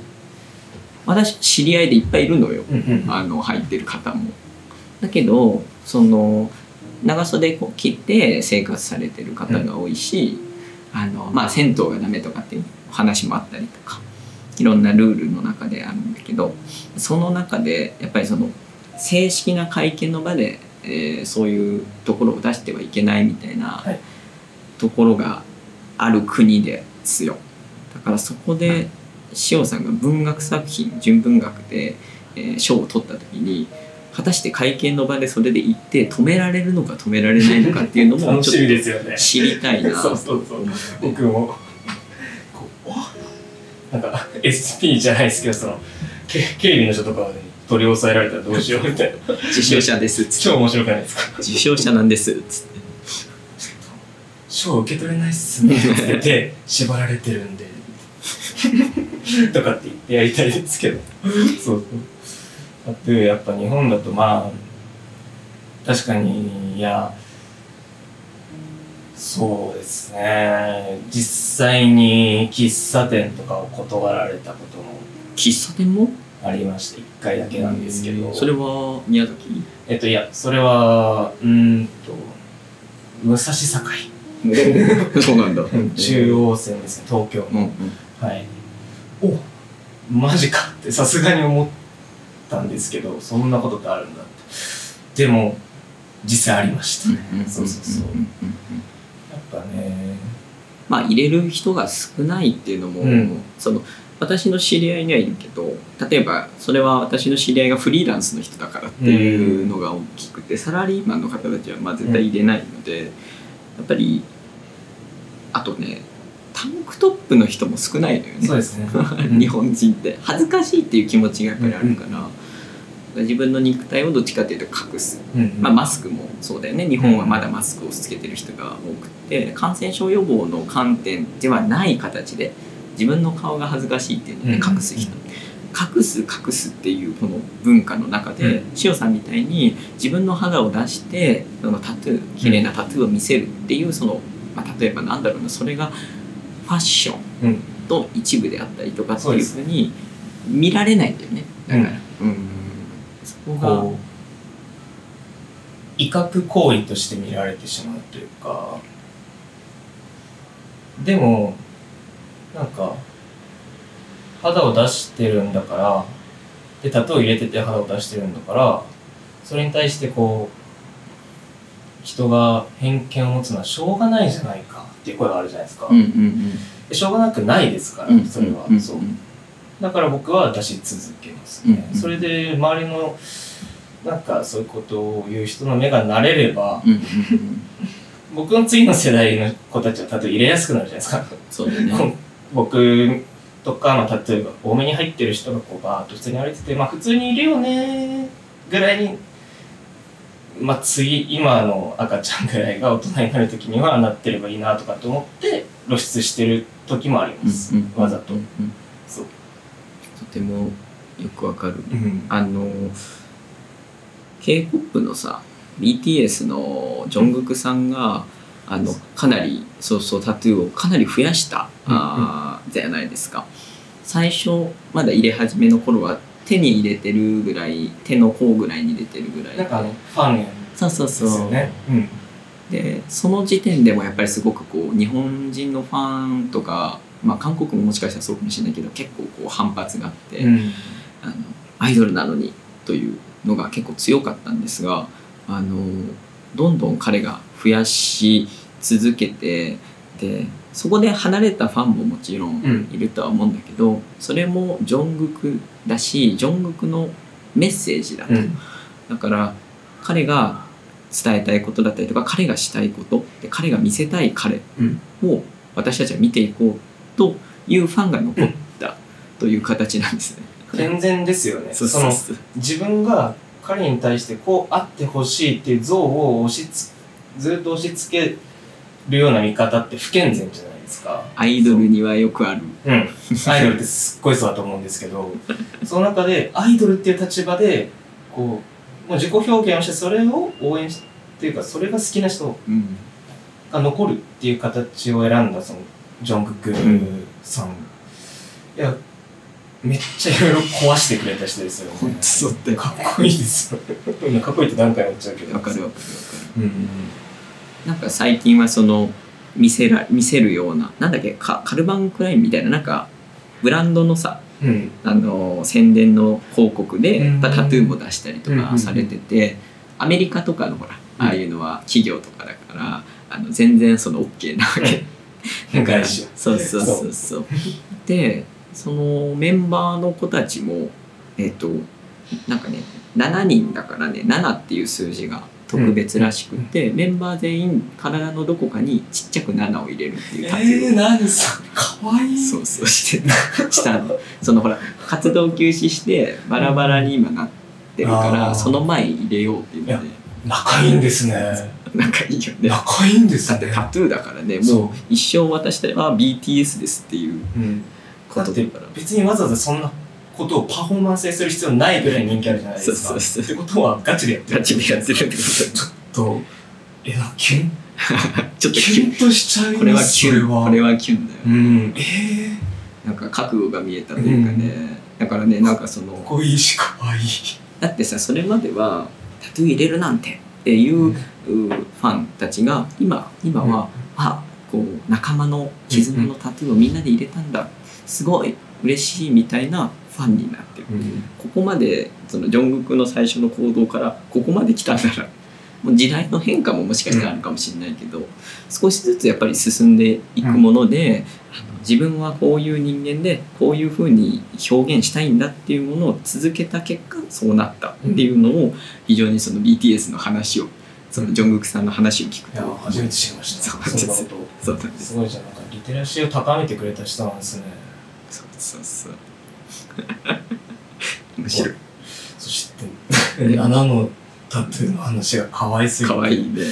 そうなんだ。なんかしかもさパッて見分かんないところに入れてる子とかも腰とか、入れてる子とか足首に入れてる子とかいいんだけど、なんかインスタとかでなんかちょろっと見せるみたいな。でもファン歓喜。そうそうそうそう。もちろんバターとかすごいかっこいいなと思うし。あれはねやっぱそのなんだろう。韓国っていう文化あ k p o p っていう文化っていうのは、もちろんすごくうーなんて言ったらいいんだろう。韓アメリカを標榜してるうん。ものだったから、あの全世界に向けてのヒットチャートのためにアメリカのヒットチャートに乗るみたいなので、えーなんだっけ「ダイナマイト」とか「バター」とかやってたんだけど、まあおかげで多分アジア人かっこいいんだだみたいなのがうん。できたのよ。これがなんか日本のポップではできなかったことなんだけど、ただ大きい目線で見たらそう k p o p はそうなんだけど日本の文化でいうと不思議とこうアニメだったりとか、いわゆるその可愛いっていう文化だったりとか、あーちょっとこうベベーバーウェーブ的なものがアメリカの方でかっこいいってなってるから。だから日本人はバーチャルの方がいいんだなみたいな。確かに。それがちょっと面白いよね。ピーナッツくんもね。ピーナッツくんそうそうそう。バーチャルの日本初のバーチャルってやっぱりとても面白い、うん。インターネットの文化もやっぱり日本独特に進化してきてるから、そのベーパーウェーブ的なバーチャルの中のまあ虚像であるんだけれどもお破壊行為。うん。破壊と虚像。そして、えーえーなんてなんて言ったら自己実現欲と虚無みたいな。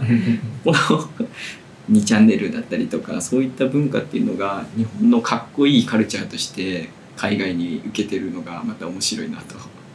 僕日本のそのポポップミュージックが世界で 跳ねる鍵はピーナッツくんが握ってると思ってます。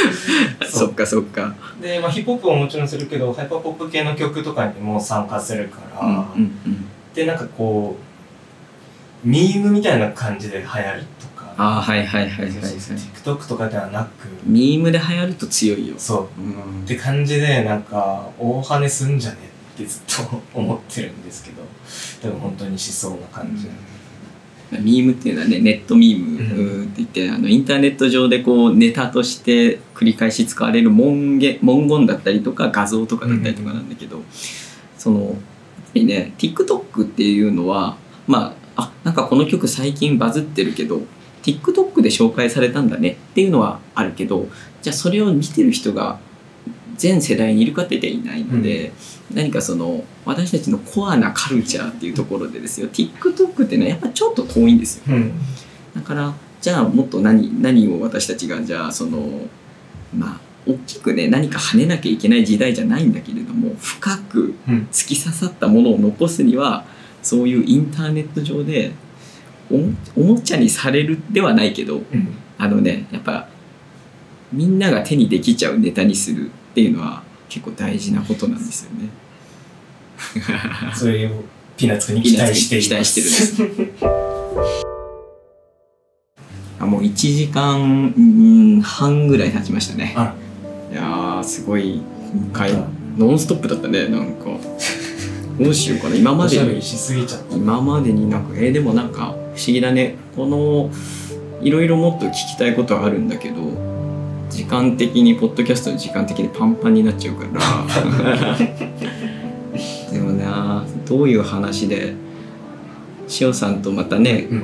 きっとまあまだ宮崎にいるから、はい。箱庭に来れば、そうです箱庭コーヒーに来れば塩さんにまた会って俺も話ができるとは思うんだけど聞いておきたいこと。なんだろうな。何でも。何でも。本当に。なんか私ねそのたまに質問でうん。はい。恋愛系の作品であのおすすめってありますかと言われるんですよ。あ聞かれる。んです聞かれるんですよ。はい。で私恋愛系の作品があのなんだろうな。あのあんまりこう得意じゃなくてただ、うん。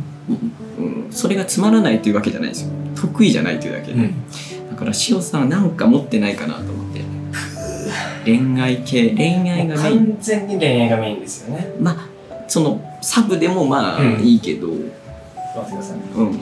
集中してる。恋愛か。僕もあまり多くうん。見るジャンルではないんですようん。うん。ね、うん。でも、うん。いやある小説。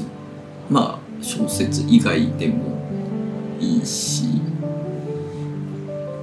小説だとあの最初らへんに言ったと江国香織さんを一番はい。その自分の中では本当作家さんなのではい。恋愛系なんですよ。確かにそう。の中で僕が一番好きな作品、ウェーハースの椅子。うん。ああタイトルだけ知ってるけど、はどんな話なんだろこれが僕記憶ないんですよ。物語の。ううんでも一番好きなんですよ。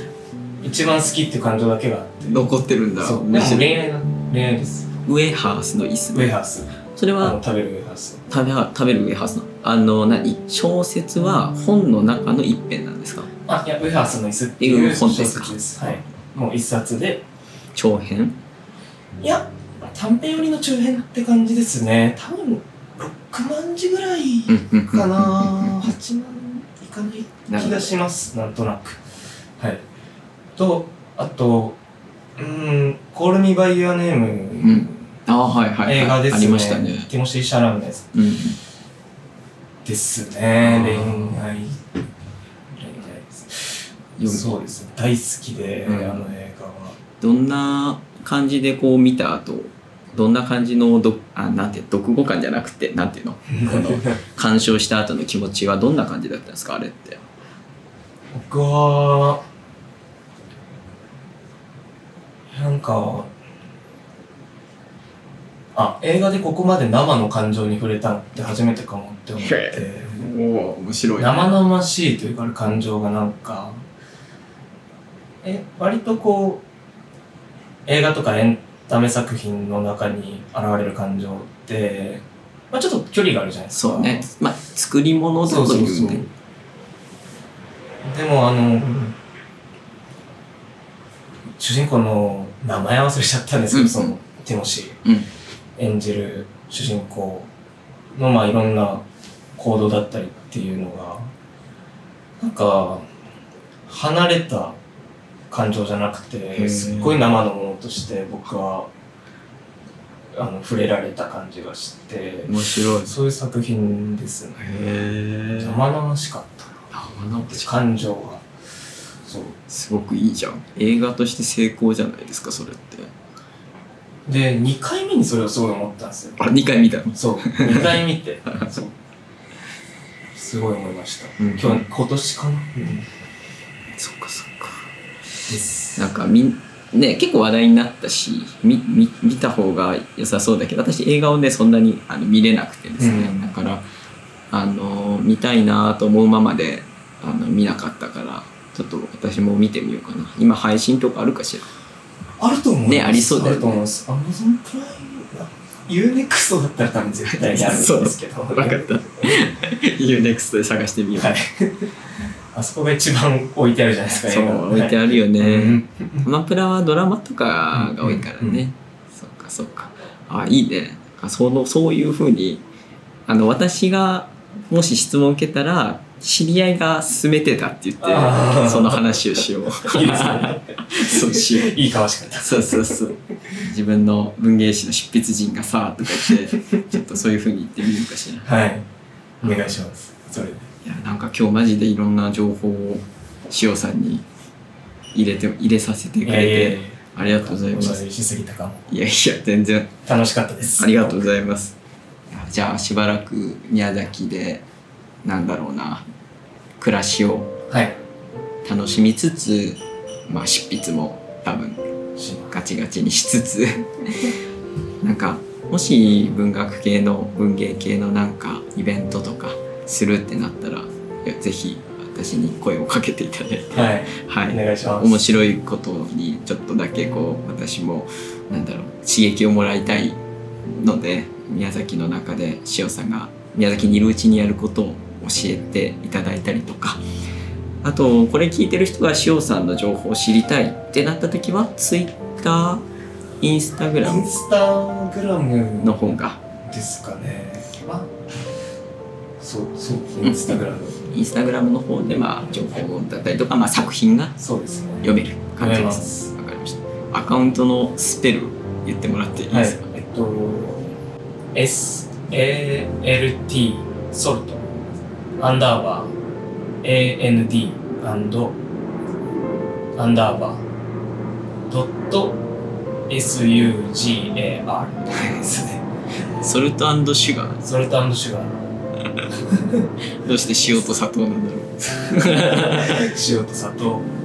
いいかなと思って。あそうだった。いやさ最初佐藤塩って名前生まれてたら俺面白かったなって思って 砂糖塩だったらめっちゃおもろいよね。調味料か。そうそうそう。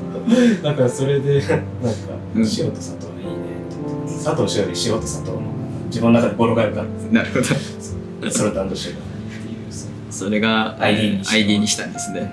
わかりました。別にユーザーネームは園田塩塩で。ははいいわかりました。塩は塩止めの塩ね。はいそうです。はい。三千に夕方の夕素晴らしい感じですね。はい。お気に入りの名前です。うん本当にです。とってもいい名前だと思ういや本当ね。うん。これは親のセンスに大感謝。センスいいなって。先生親に言う言葉か。センスいいねうん名付けのセンスセンスいや素晴ら俺もそれすごくいいと思う。伝えておいてください。はい、ありがとうござい。じゃあ今日は塩さん園田塩さんとはいお話ししてきました、また文学と汗の第5号にもまあまだちょっと発行時期わかんないけど書いてもらうのでその時はよろしくお願いします。ゴリゴリやります。はい。ゴリゴリお願いします、じゃあまた会う日まで。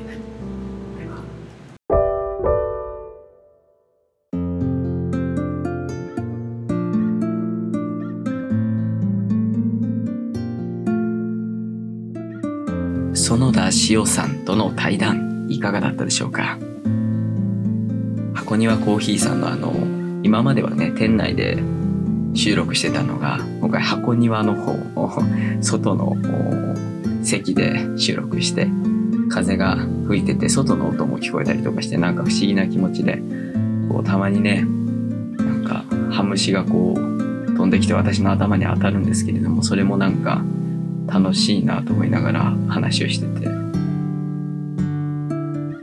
園田塩さんは面白い人ですよね。彼みたいな人が宮崎の町にまあいわゆる暮らしっていうものを立て直そうという気持ちで来られてそしてそこで出会った人たちと話をして交流を深めてまた制作をしているという図がなんだか理想的に見えて東京に疲れた気持ちとかもすごく僕わかるし。だから宮崎っていう街が人間にとってどういうふうに機能するのか何か文章をやりたいという人間に対してどういうふうに機能するのかっていうのをね。そしてその人たちにもっともっと楽しい場があるというのを広げていかなければならないのだなというのも改めて思わされた対談になりました。とにかく塩さんがおすすめしてくれた文学作品だったり映画作品音楽作品見てみないといけないですね。僕は早速ピーナッツくんは聞きました。好きですね。ツインターボっていう曲があったんですけどそれがめちゃめちゃ好き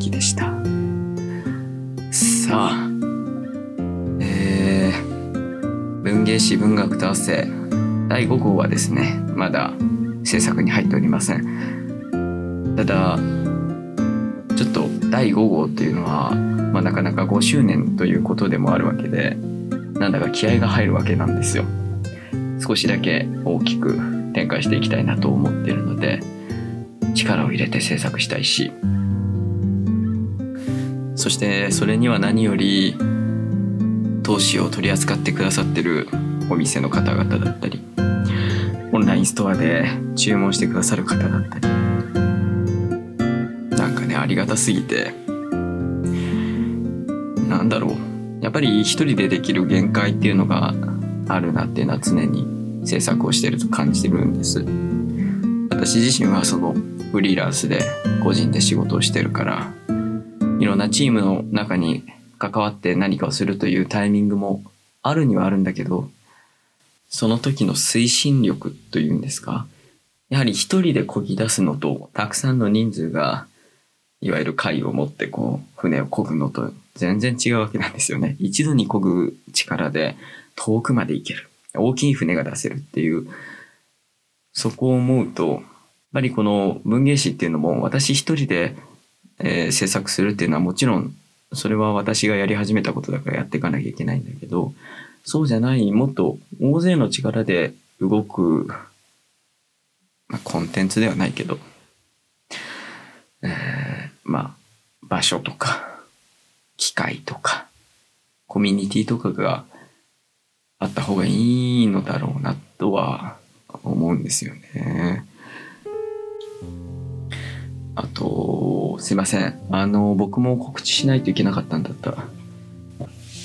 あのね、秋の読書週間に合わせて、書店員さん、本に関わられている皆さんをお招きしてブックトーク付き上映会を開催しますということで、宮崎キネマ館さんのイベントなんですが、えー10月28日土曜日のイベントの方に私参加することになりました。えー上映、映画上映がですね、包んで開いてという。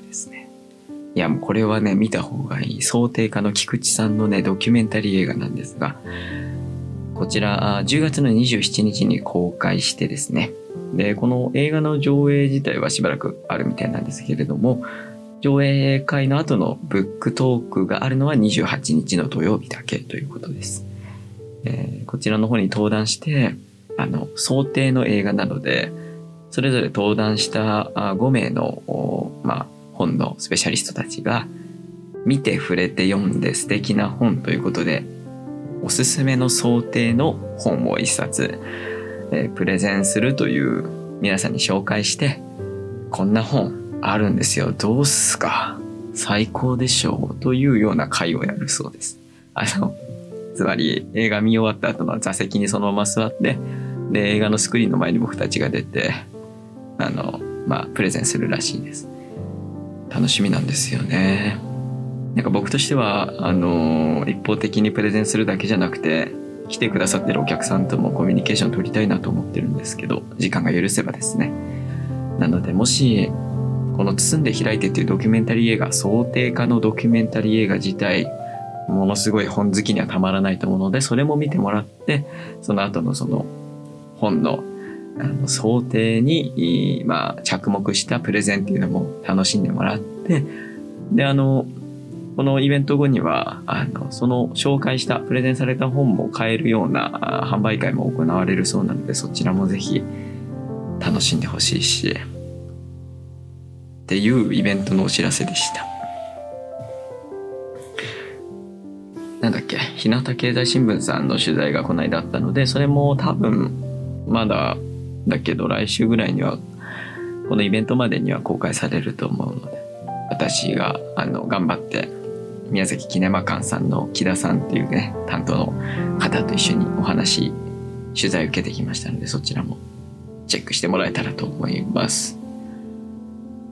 10月28日の土曜日と、あとですね、違う作品で、私は登壇しないんですが、10月の29日の日曜日も、えー絵本に、ちょっと声が裏返ったけど、絵本に着目した、えーブックトーク、上映会のブックトークがあって、ウルフ・ウォーカーというね、アニメ作品、これ絵がすごく綺麗でですね、え動く絵画みたいなことを、キネマ館の木田さんもおっしゃってましたが、そのウルフ・ウォーカーという映画を見た後に絵本のプレゼンを5名の方がするというイベントもあります。そちらの方もあの絵本を買う販売会もあるそうなのでぜひ行ってみてはいかがでしょうか。さて2023年ももうあと少しですね。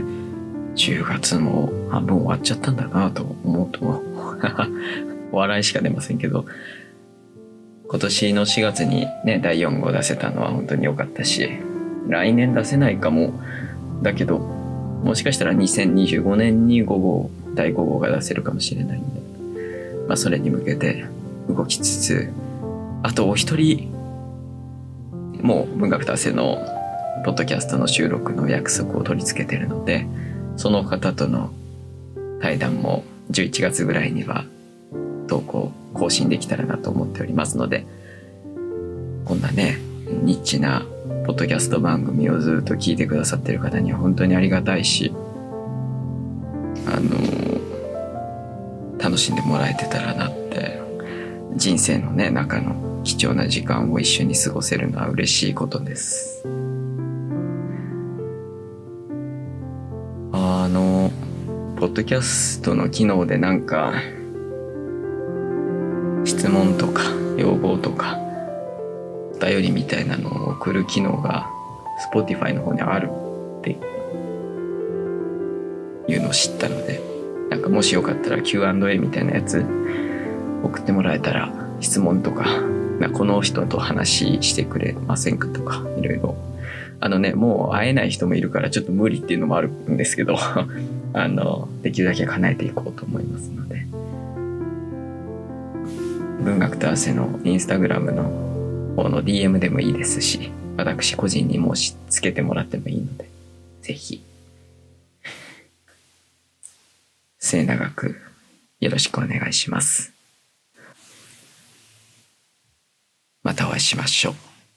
それでは。